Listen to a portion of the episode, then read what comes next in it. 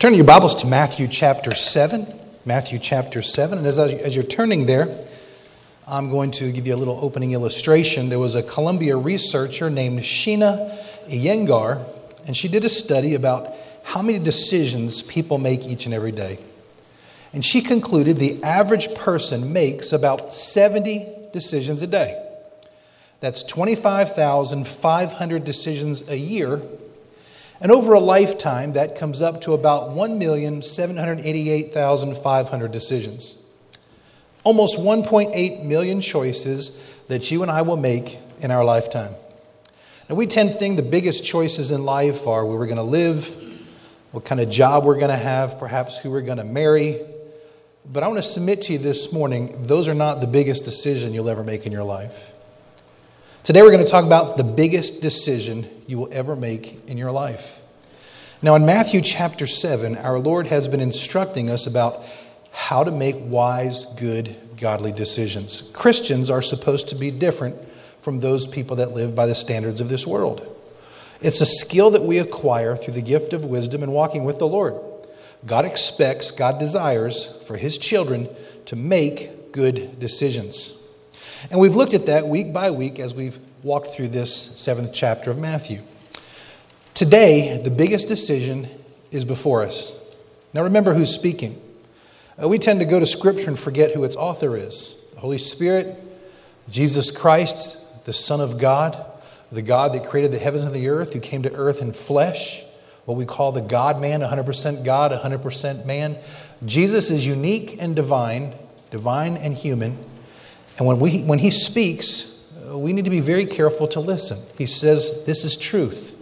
You don't get to like it or dislike it to negate its truthfulness. This is truth. What are you going to do with it? You can say, well, I don't believe it. I don't like it. I don't want to believe it, but it's still truth. So when he gives us this instruction, we better pay attention. And he's saying, listen, I've just preached this whole sermon, chapters 5, 6, and 7, and now we're coming to the conclusion, the invitation, if you will. Many of us like the instruction, but we don't like making decisions based on that instruction.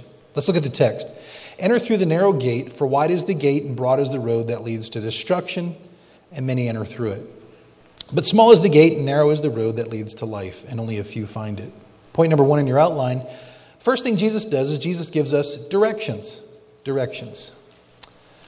Uh, don't you like a little bit of instruction before you actually take the test? Non cheating, of course. Jesus is giving us the, the main verbal clause through this text, the word enter. It's a command, it's an invitation. He's telling us ahead of time look, when I give you this choice, here's what you should do.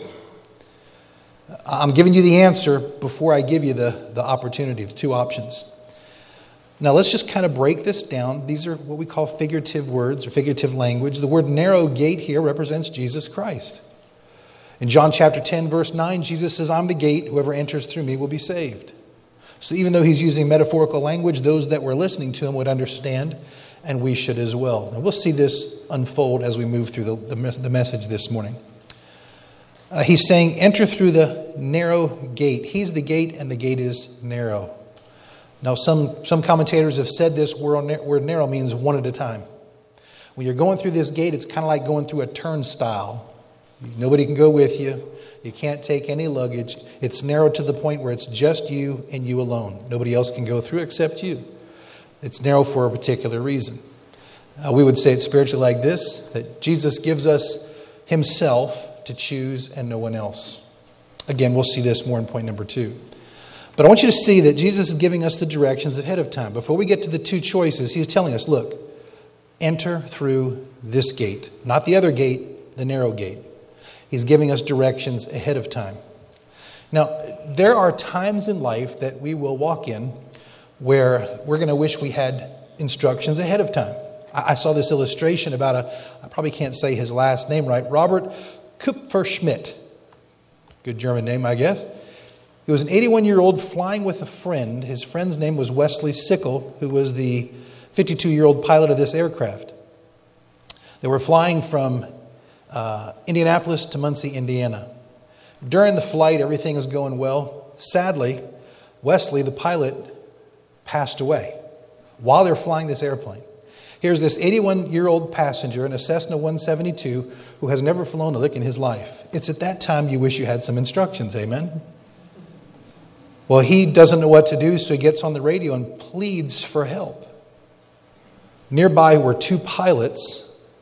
Mount Comfort was the closest airport, and the two pilots began giving instruction to this 81 year old man about how to fly an airplane while he's up by himself with a dead friend in the airplane with him. They got in their planes and they went up there and started circling the airport to kind of show him where to go. To make a long story short, they gave him instructions on how to fly, how to turn, how to land, which would be a good set of instructions to have at this point in your life, okay? So he's coming down, and sure enough, their instructions were greatly needed. He landed the aircraft without having to crash because of the instructions that were given to him. Isn't that a cool story? Well, what Jesus is doing here is he's giving us instructions so we can avoid a crash landing, so we'll avoid destruction.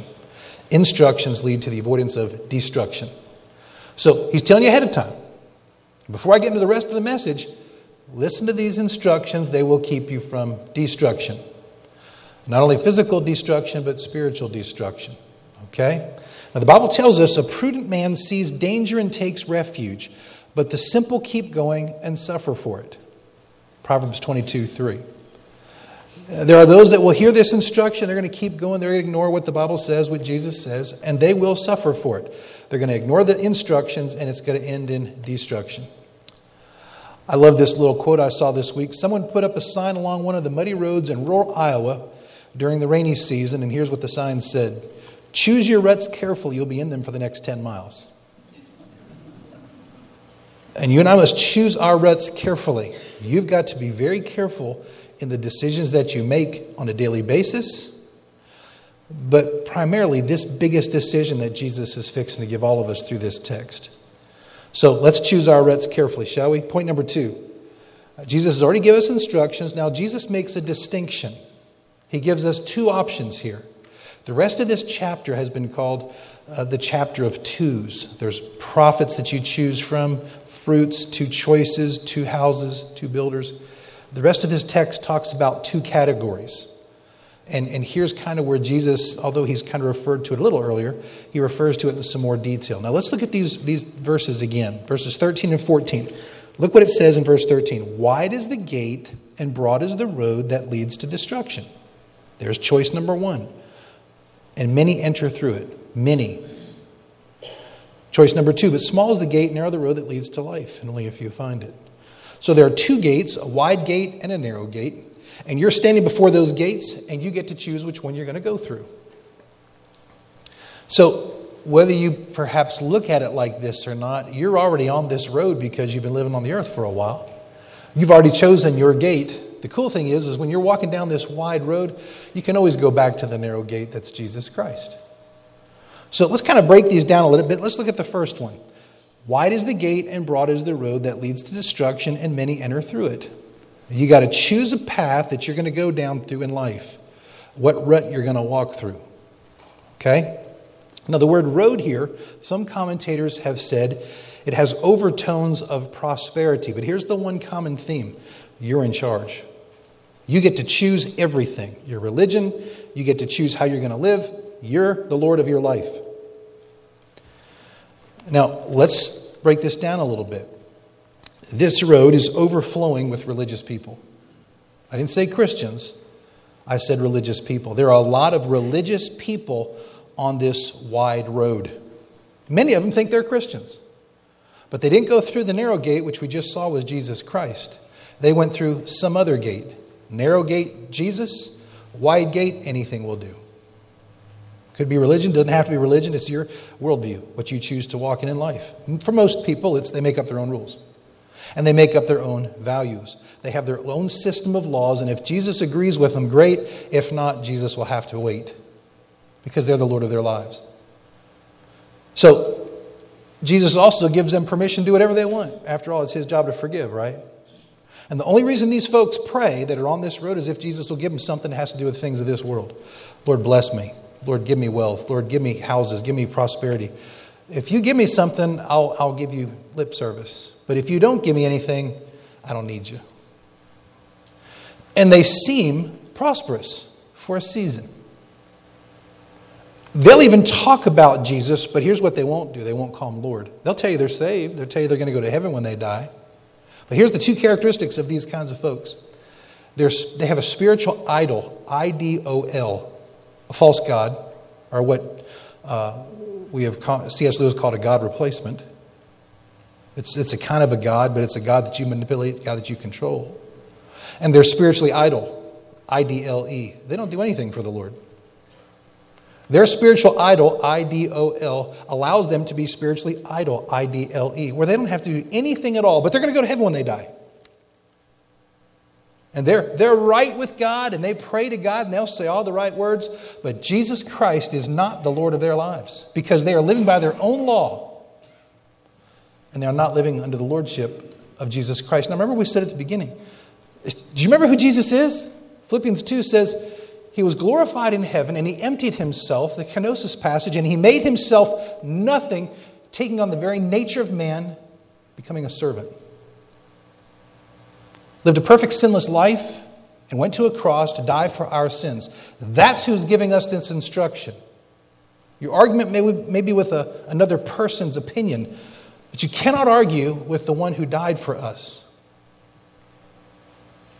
Somebody will say to me, Well, Jeff, I like other religions. I'll say, Well, I'll tell you what.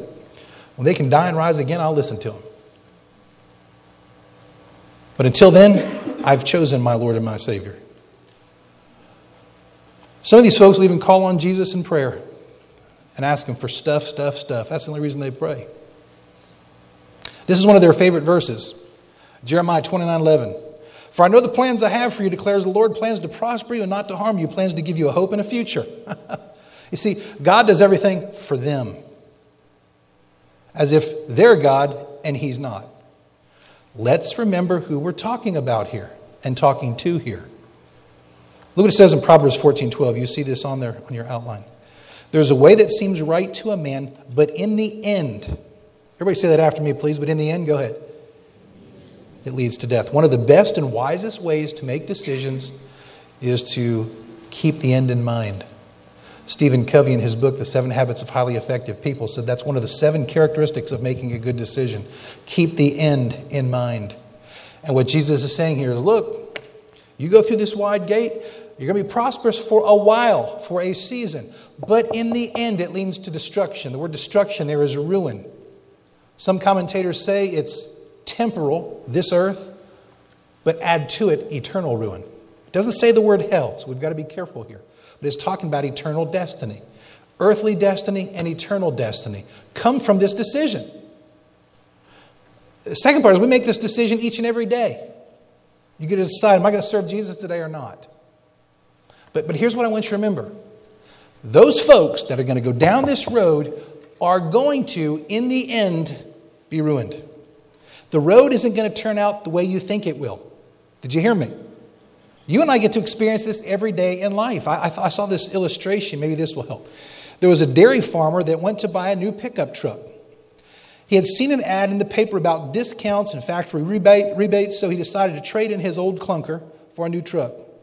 He chose the model and was, able, and was ready to write out the check for the full amount that he saw in the paper, but the salesman said, No, wait a minute, wait a minute, I haven't given you the final cost yet. The farmer said, Isn't that the price I saw in the paper? And the salesman said, No, that's for the basic model.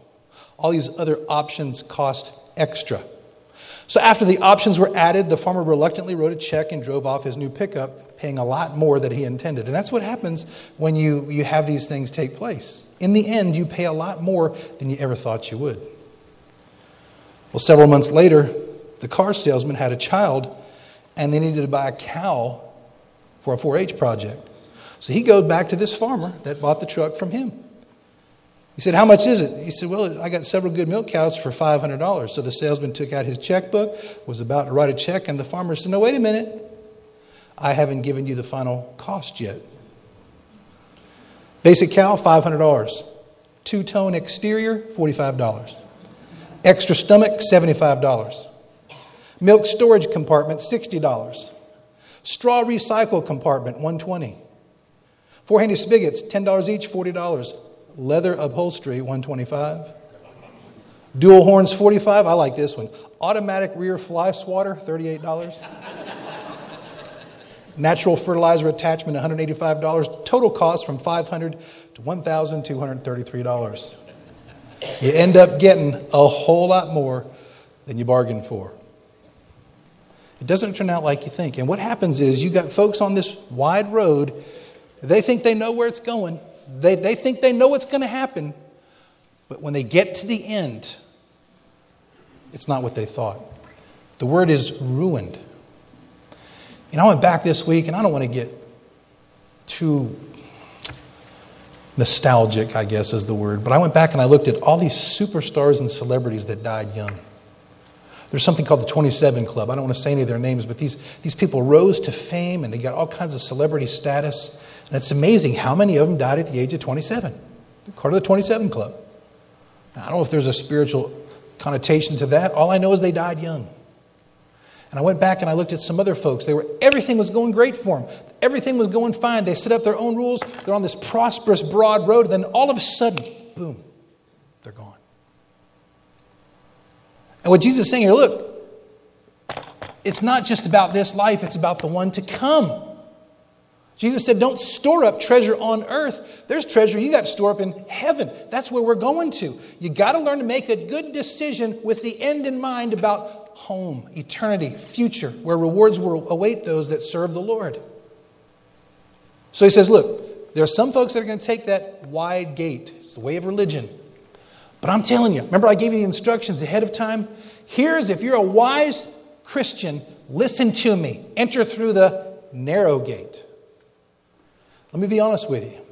It's the road of hardship. It's, the, it's hard road because you're going against everybody else. You've got to learn to stand alone.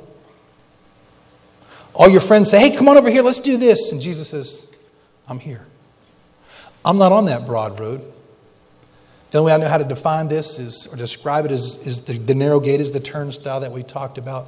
And while they're on this flat paved road, you got to go down a hill and hop over a rock and go up a hill, and there's poison ivy. There's all kinds of obstacles in your way. And Jesus is saying, Look, if you want to follow me, that's what life in this world seems like it's going to be. Look at this quote in your outline. The wide road permits travelers to meander and pursue worldly desires, but the narrow path requires travelers to stick to God's will. You see, on the wide road, you make up your own rules. You are your own boss. You're the, as the poem says, the captain of your fate. But Jesus is saying, look, if you're going to follow me, I am the Lord. I'm Jesus, sinless. Died on, will die on a cross at this point. We know that he did, rose again. Will you trust yourself with me? Back in Matthew chapter 6, it said, Seek first the kingdom of God, and all these other things will be added unto you. On that broad road, you're seeking these other things. This is what I want, this is what I need. And Jesus is saying, Wait a minute. If you'll seek me with all of your heart, I know what's best for you. I know the best thing for you. But it's going to be hard. I love what R.T. Kendall said in his commentary on the Sermon on the Mount. Relatively few Jews and Gentiles came to Christ 2,000 years ago. It was a narrow gate then, it's still true today. Few they are who come to salvation by acknowledging that Jesus is the way, the truth, and the life. Make no mistake, to be saved is to be among a small minority of people. Salvation implies a narrow way. Some commentators have said just because you see a bunch of people doesn't make it right. Sometimes the majority can be wrong. And we see that illustrated throughout Scripture. In Joshua, Joshua said to the Israelites, Choose for yourselves this day whom you will serve. In Deuteronomy, Moses said, For I command you today to love the Lord your God, to walk in his ways, and to keep his commands, decrees, and laws. Then you will live and increase. Then the Lord God will bless you in the land you're about to possess. You got a choice to make wide gate, narrow gate. There was an old West African proverb which says, The man who tries to walk down two roads will always split his pants. And yet, that's what many Christians try to do. Yeah, I went through this narrow gate, but I'm walking on this wide road. Split their pants. We get a lot of people saying, I love Jesus, I love Jesus, but you hear them say, nothing about righteousness or holiness. It's all about what Jesus did for me. Jesus is Lord. It doesn't matter if you get promoted, it's about His glory, not ours. Will you trust Him? Will you love the Lord your God with all your heart, soul, mind, and strength, and love your neighbors yourself? Those are the commands that Jesus wants us to follow. It's not about Jeff promotion, it's about Jesus promotion. You got to choose the narrow. Have you chosen the narrow gate? I would submit to you, it's not just a decision to get saved, it's a decision each and every day of your life when you get up and say, Lord, how can I bless you today? And then you watch how God blesses you. Kind of connects to the golden rule, which we talked about last week. You got to be proactive. You got to choose to love and be a blessing to others. And when you choose to walk in God's way, God will then walk with you.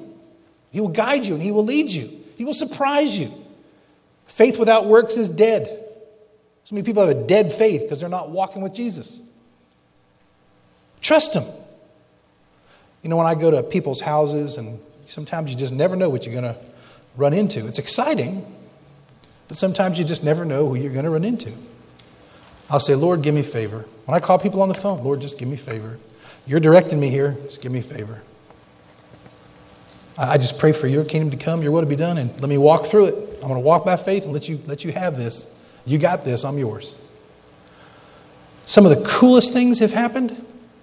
Sometimes, some not some cool things happen. But the cool thing is you're walking with the Lord and you know you're in His will. And there's peace there.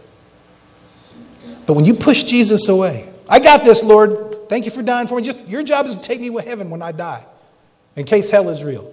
But in the meantime, I'll take care of myself. Thank you very much. And they miss out on the best, most perfect relationship you could ever have. Our Lord is perfect when people aren't. Our Lord is loving when people don't love. He is trustworthy when you're bitter and can't trust anybody. So many in, in, the Christian faith get discouraged because it didn't go their way. I get it. Been there, done that. But spiritual maturity means you're going to begin to trust the Lord more even when you haven't in the past. When you've run away from Him, He sure hasn't run away from you. Let's finish this up. Before I do that, let me read one thing for you, okay? As you know, D. Martyn Lloyd Jones is my favorite pastor. He died in 1981. I always go try to back and read his stuff. He said this There was a time when some of the forefathers used to teach that it was a good thing for every Christian to make a covenant with God. Having considered the truth in Matthew 7 13 and 14, they would sit down and solemnly write out a pe- uh, on a piece of paper a covenant which they made with God. And they would put their signature to it, the date, exactly if it was a business transaction. They would sign themselves away and their right to themselves and all they had and their right to live as they chose. They would henceforth give themselves to God, much as a man joining an army surrenders the right to himself and the control of his life. It used to be what people uh, in the past it did, those that were great Christians. God, I'm yours. Use me, but I'm yours. Now, people aren't going to do that if you're bitter. If you've been hurt and you're bitter and you're upset, you're not going to give your life to the Lord. That means all of you. Give all of your heart to the Lord. Yes, circumstances may not have been fair, but Jesus is fair. And He can heal where this world can't. Trust Him. Point number three Jesus requires a decision. He gives us directions, He makes a distinction, and now Jesus requires a decision. Look what it says in verse 14. Only a few find it. Would you circle that word, the few? The only thing I could think of when I read that was the Marines. the few, the proud, the Marines. But they can't hijack that from Jesus now. He said it first. Only a few find it. What decision have you made? Are you a part of the few? Have you given your heart to Jesus Christ? It's not too late. You might be on the broad road today. You might have a friend who's on the broad road today. We can pray that they'll come to faith in Jesus Christ. The cool thing about the narrow gate is you can be walking along the broad road and enter through the narrow gate. You can give your heart to Jesus. I want you to be Lord of my life today, Lord, and every day. And it's never too late. I was reading a book called It Ain't Over Till It's Over, that famous quote by Yogi Berra by R.T. Kendall. And he told this story about a ministry they had at Westminster Chapel. On Saturday mornings, they would go out and they would just hand out tracts. This is in downtown London, England. They would hand out tracts in, you know, to, to people to know Jesus Christ as Lord and Savior. And one day, because it's a very metropolitan area, one day a, lady came by and asked for a track in German, and they happened to have one. Isn't that pretty cool? They had a track in German because so many people from different countries would come through there. Had a track in German, and R.T. Kendall said, I gave this woman, a. she didn't even think anything of it at all. And the woman took it, and several weeks, months, I don't know how much time, he got a letter from this woman.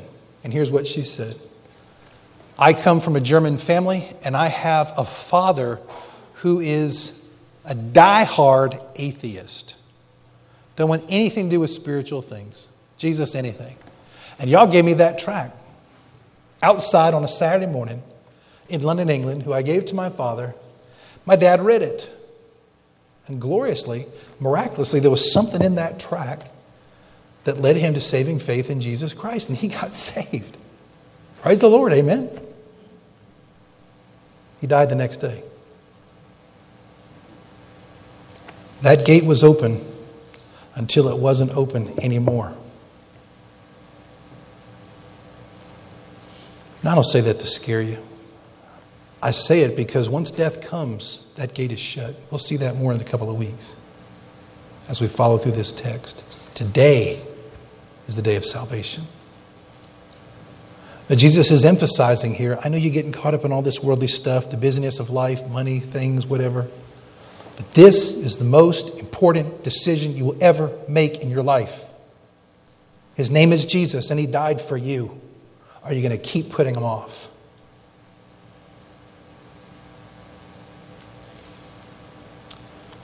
Jesus said in John 14, 6, I am the way, the truth, and the life. No one comes to the Father except through me. So there's the invitation. And the challenge has been granted to you. Do you know, if you've ever walked through the narrow gate, do you know that you've ever placed your faith in Jesus Christ? Not just to be your Savior, but to be your Savior and your Lord, to be the Lord of your life each and every day. That you're going to wake up in the morning and say, Lord, I'm yours. How can I serve you today? Lord, I'm going to work. How can I serve you today? Lord, I'm going on vacation. How can I serve you today? He's our, our Lord. Jesus said, This is eternal life that you might know me. This is how we know him. The challenge is from Jesus to all of us. Let's walk through that gate. Might get bumpy at times, might get difficult at times, but it leads to life abundant life and eternal life in heaven. A couple of weeks ago, my mother would have had her, I think it was 78th birthday, and she's missed, but I know where she is. In February, I, drew, I flew to Pennsylvania and I got to see my dad's marker. 24 years my dad's been gone. My father and I didn't really live together past the age of eight or nine, but my prayer has been that he would know the Lord. We had prayer time together before he passed. Don't wait until it's too late. Give your heart to Jesus. Let's pray.